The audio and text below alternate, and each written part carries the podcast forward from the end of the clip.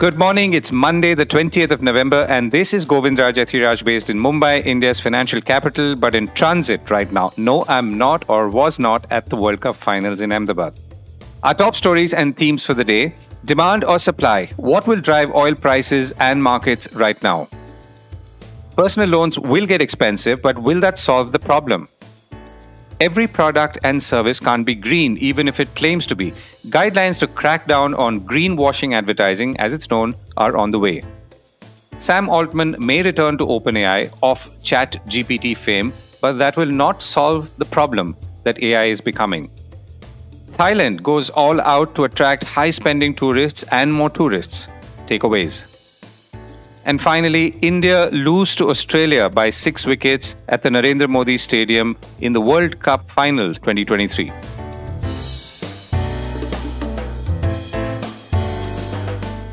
This is a core report with Govindraj Ethiraj. The oil market is a classic case study, at least at this point, of the role of demand and supply in markets and how prices can keep falling because demand is falling and supply or suppliers cannot always hold sway in a market. In this case, bullish analysts from investment banks like Goldman Sachs are predicting that the Organization of Petroleum Exporting Countries, or OPEC, will raise prices and hold them by, of course, moderating supply as they've done in the past. And it does work. We believe that OPEC will ensure that Brent oil prices end up in the 80 to $100 range by 2024 by ensuring a moderate deficit and leveraging its pricing power, Goldman Sachs analyst Daan Struyven said in a note as reported by Bloomberg. Now, despite that, the US benchmark WTI fell about 1.7% for the week, its fourth straight weekly retreat, and is around 19% from its highest close of the year in September. And Brent, by the way, is quoting around $80 a barrel. Shipments from some parts of the world are actually set to rise next month, while US exports, note exports, have been surging. So we do track oil prices closely on the core report, as you know, because any sharp rise can affect India's economy, including, of course, nudging inflation numbers higher, which have just managed to come down. Back in the stock markets, most finance stocks came under pressure on Friday after the Reserve Bank raised weightages on personal loans, and more on that shortly on Thursday. The BSE Sensex ended 188 points lower at 65,795, while the Nifty 50 ended at 19,732. That's down 33 points. A piece of good news, which I mentioned in passing on Friday morning, is that foreign portfolio investors have now reversed course and are buying. Now, this is after selling billions of dollars of equities in August, September, October, and some part of November. And now, of course, they're buying. So the reason for this is a fall in US Treasury yields to 4.45%. It had touched about 5% in recent weeks, and perhaps lesser so. When I say lesser so, I mean reasons being the ongoing political or geopolitical tensions in the Middle East. Lower yields in the United States means money will seek higher yields elsewhere, including emerging markets like India. Though foreign portfolio investors, just to note, have been selling across Asia in recent months and not just India. The Mint quoted that foreign portfolio investors have bought about 1,433 crores worth of Indian equities and that the total inflow stands at about 15,000 crores as of November 17th, taking into account debt and hybrid and equities. Personal loans will get steeper. Will that solve the problem? Let's begin with the news. State Bank of India, India's largest bank, has said that it expects minimal impact on its capital ratios following the Reserve Bank's tighter rules for personal loans, its chairman told Reuters in a phone interview. The impact of that increased risk weight on personal loans, including credit cards, will be about 55 to 60 basis points, Dinesh Kumar Khara, the chairman of State Bank, said on Friday. State Bank's capital adequacy ratio stood at 14.2% on September end. Now, the Reserve Bank's move to raise risk weightages follows a rapid growth in the banking system's unsecured personal loan portfolio from around 60,000 crores in 2019 to about 130,000 crores currently. Credit cards, too, in this period have grown fast. The governor, Shaktikanta Das, had said in a recent monetary policy review that the higher capital requirement will make loans costlier and crimp growth, bankers and analysts told Reuters. So the bottom line is that personal loan costs will go up somewhat, or they may even not by much, particularly if banks decide to absorb the costs in a competitive search for customers. The question to me, however, which at least is more important the way I see it, is will it matter either way? The Reserve Bank is cracking down and increasing risk weights on banks' unsecured personal loans and consumer durable loans from 100 to 125%, and risk weights on credit cards have been increased from 125 to 150%, among others, was addressing two issues, at least as I could see. First, of course, is the balance sheet of banks issue. Second, when it comes to small personal loans, there is a social and economic problem that's in a way been highlighted, which is the propensity of people to go for a high degree of loans in a way that their lifestyles are altered. And that is something for policymakers to think about. Living on debt is not easy, particularly if you're starting out in life, as many are, and getting into debt or staying in it at some level or the other. To that extent, the Reserve Bank seems to have done the only thing it can do, which is to make money essentially costlier. Though I'm not sure this will solve the problem because at these levels, high costs can easily be staggered into more EMIs or longer durations. And that is precisely what could happen. So the other question is that what is the role that fintech companies play in this? Fintech companies obviously bring efficiency into the system. At one level, it's needed. But at another level, it evidently contributes to borrowers to over leverage or stretch. The ease of getting a loan with a click of a button or a tap on the screen of my mobile phone is addictive and transforming. So the issue is not whether these borrowers can repay or not. Quite likely they will. The issue is that this is a way of living that they are in some ways being thrust into or pulled into, which is somewhat unfortunate. Remember, we're not talking about loans to buy immovable assets like houses, or for that matter, even movable assets like cars and two wheelers. Eventually, people must decide in their best interest or their own best interest how much to borrow, how much to live beyond their means if they are, and where to stop. But the role of efficiency and the role of fintechs must be examined more closely. The baby should not be thrown out with the bathwater, but closer scrutiny must follow. Merely raising the cost of capital perhaps is not enough. Government finalizes productivity linked incentive schemes for Dell, HP, among others, to make hardware in India. We haven't spoken of electronics and local manufacturing for a few weeks. One reason is the flip flop we saw, which alternated between banning imports of laptops to then monitoring them in a funny sequence of events, which was quite unnecessary and could have been better thought through.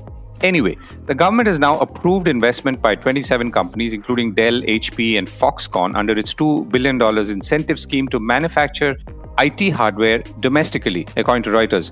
Information Technology Minister Ashwini Vaishnaw said the companies are expected to invest about $360 million collectively and create about 50,000 jobs. Approvals have also been granted to domestic manufacturers like Dixon Technologies and VVDN, the minister said.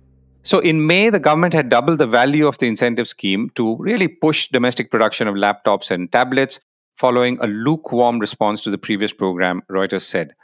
India is targeting an annual output worth about $300 billion in the global electronic supply chain by 2026. Greenwashing, here we come. A surprisingly large number of products and services make some kind of green promise in their advertising. This is called greenwashing and broadly refers to false, deceptive, misleading environment claims about products, services, processes, brands, or operations as a whole, or claims that omit or hide information to give the impression they are less harmful or more beneficial to the environment than they really are. This is now important because consumers are obviously not just attracted to green promises and pledges, but also end up or might be attracted to pay premiums or are increasingly willing to pay those premiums. India's Advertising Standards Council of India, ASCI, has come out with a draft of guidelines to lead to final guidelines on what advertisers can and cannot say when making a green promise. The move could not, of course, have been more timely. The draft guidelines, for instance, say that comparative claims like greener or friendlier should be justified or can be justified. Importantly, the draft says environmental claims must be based on the full life cycle of the advertised product or service unless it states otherwise and must make clear the limits of the life cycle. It also says that unless clear from context, an environmental claim should specify whether it refers to the product, the product's packaging, a service, or just to a portion of the product, package, or service. And then there is much more. I reached out to Manisha Kapoor, CEO of the ASCI or the Advertising Standards Council of India, and I began by asking her what prompted these guidelines at this point.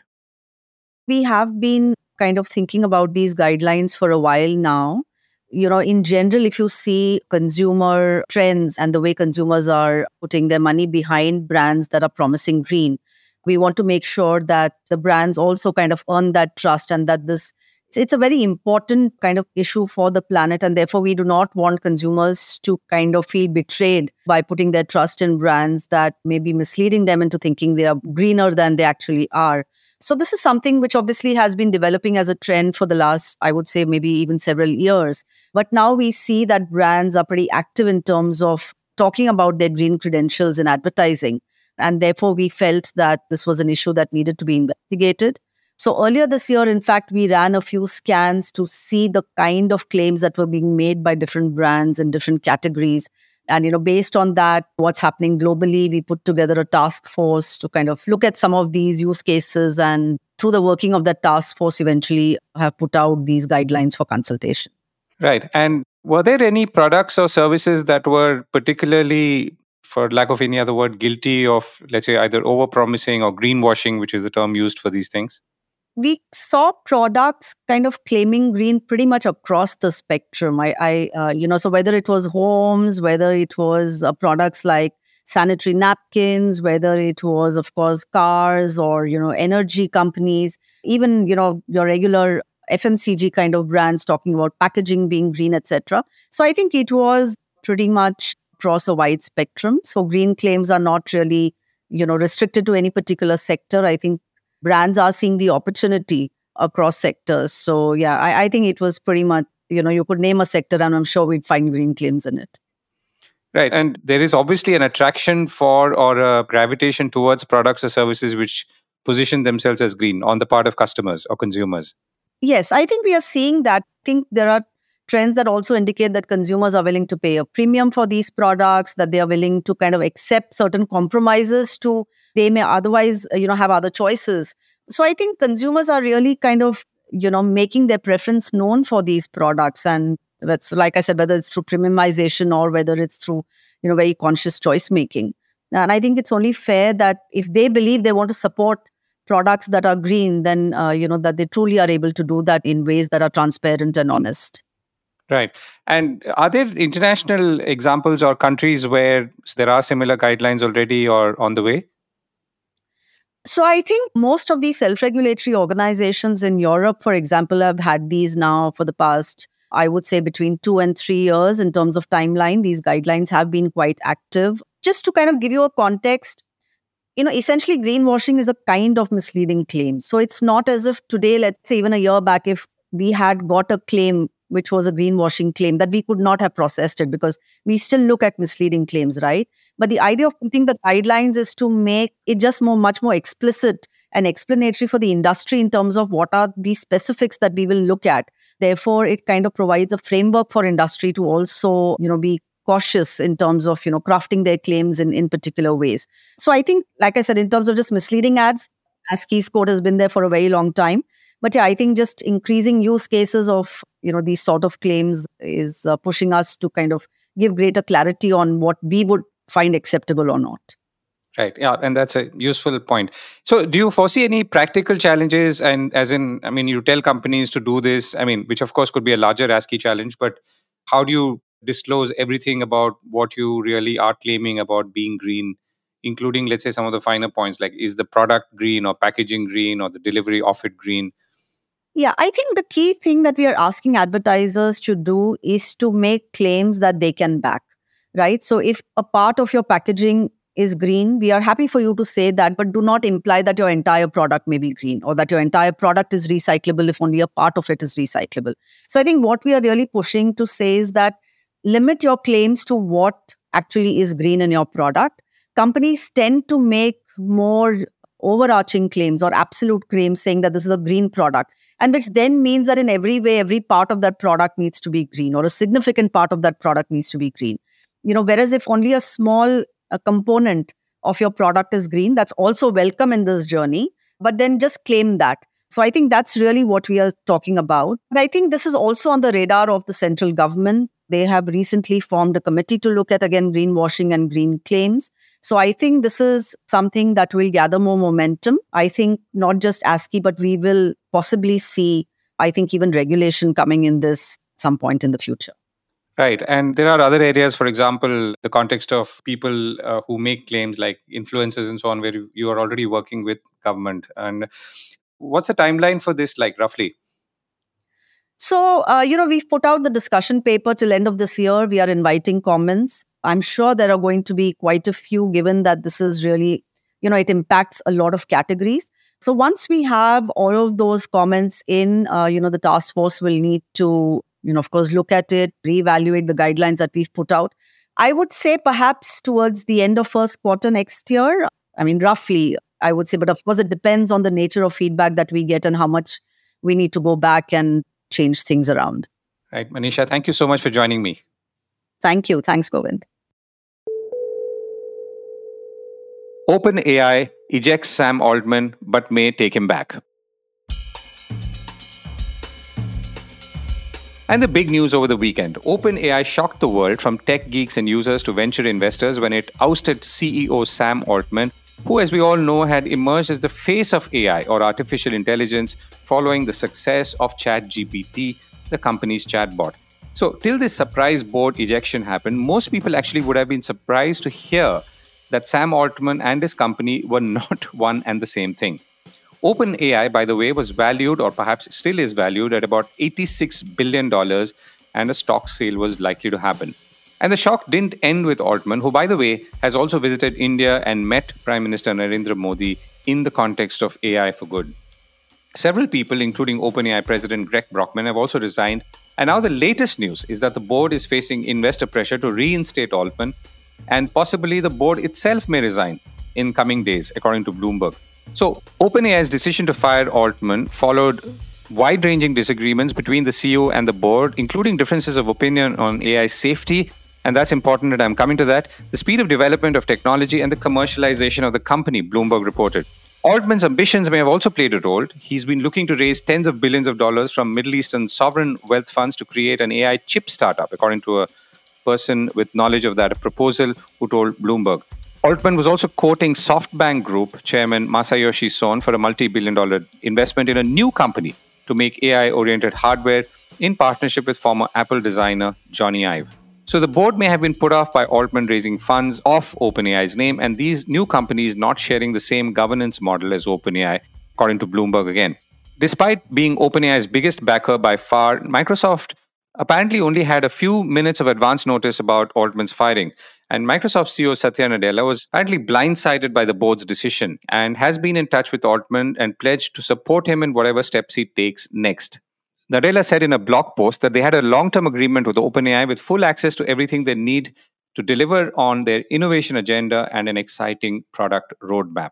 So, whichever way this goes, the importance of AI cannot be underestimated or re emphasized. Whether Altman returns or starts something else, which could be similar, possibly independently or otherwise, the fact is that the world is seeing the worst side of AI already. Think deepfakes on your phone to start with, and is still grappling with, and I mean the world at large, on how to address it or control it. Now, when I say this, I obviously refer to how it's impacting people and human beings and not so much organizations and enterprises who might be able to reap much more, particularly on the back end. Now, either ways, this is a dangerous place to be in and calls for leadership and statesmanship by companies that hold or innovate on AI, as well as regulators and public policy makers. To that extent, the sudden ouster of Sam Altman is a good flag, red or otherwise.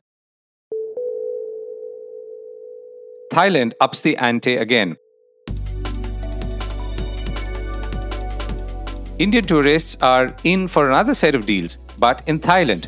After offering free visa on arrivals to Indians, Thailand is now lining up hundreds of cultural and sporting events and may waive visa requirements for travelers from more European countries as it works to induce holidaymakers to spend more and stay longer, according to Bloomberg. There will be about 3,000 events like music concerts, marathons, and the other cultural festivities organized through to next year to draw tourists, the government said. Prime Minister Srettha Thavisin, who became Prime Minister in August, has identified tourism as a quick win to accelerate Thailand's economic growth. His administration has temporarily waived visa requirements for travelers from Russia, China, Kazakhstan, India, and Taiwan. And ordered airlines to add more routes while streamlining airport operations to cut waiting time for visitors. It also wants to allow nightlife entertainment venues in some areas of Bangkok, Phuket, and Chiang Mai and Chonburi to operate until 4 a.m. starting next month.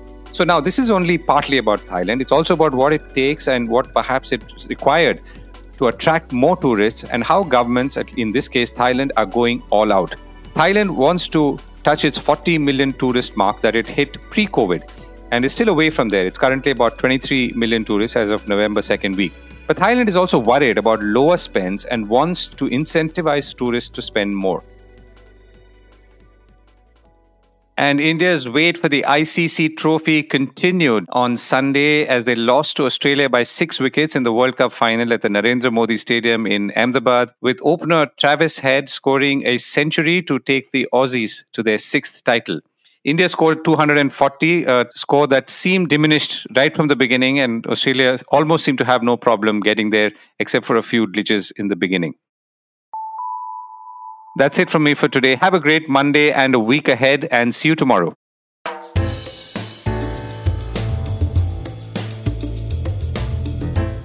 This was the core report with me, Govindraj Ethiraj. Do stay connected with more of our coverage at the core. You can check out our website or sign up to our newsletter at www.thecore.in. That is www.thecore.in or follow us on LinkedIn, Twitter, and Facebook as well. Now, we would love your feedback on how we can make business more interesting and relevant to you, including our reporting on India's vibrant manufacturing sector. Write to us at feedback at thecore.in. Thank you for listening.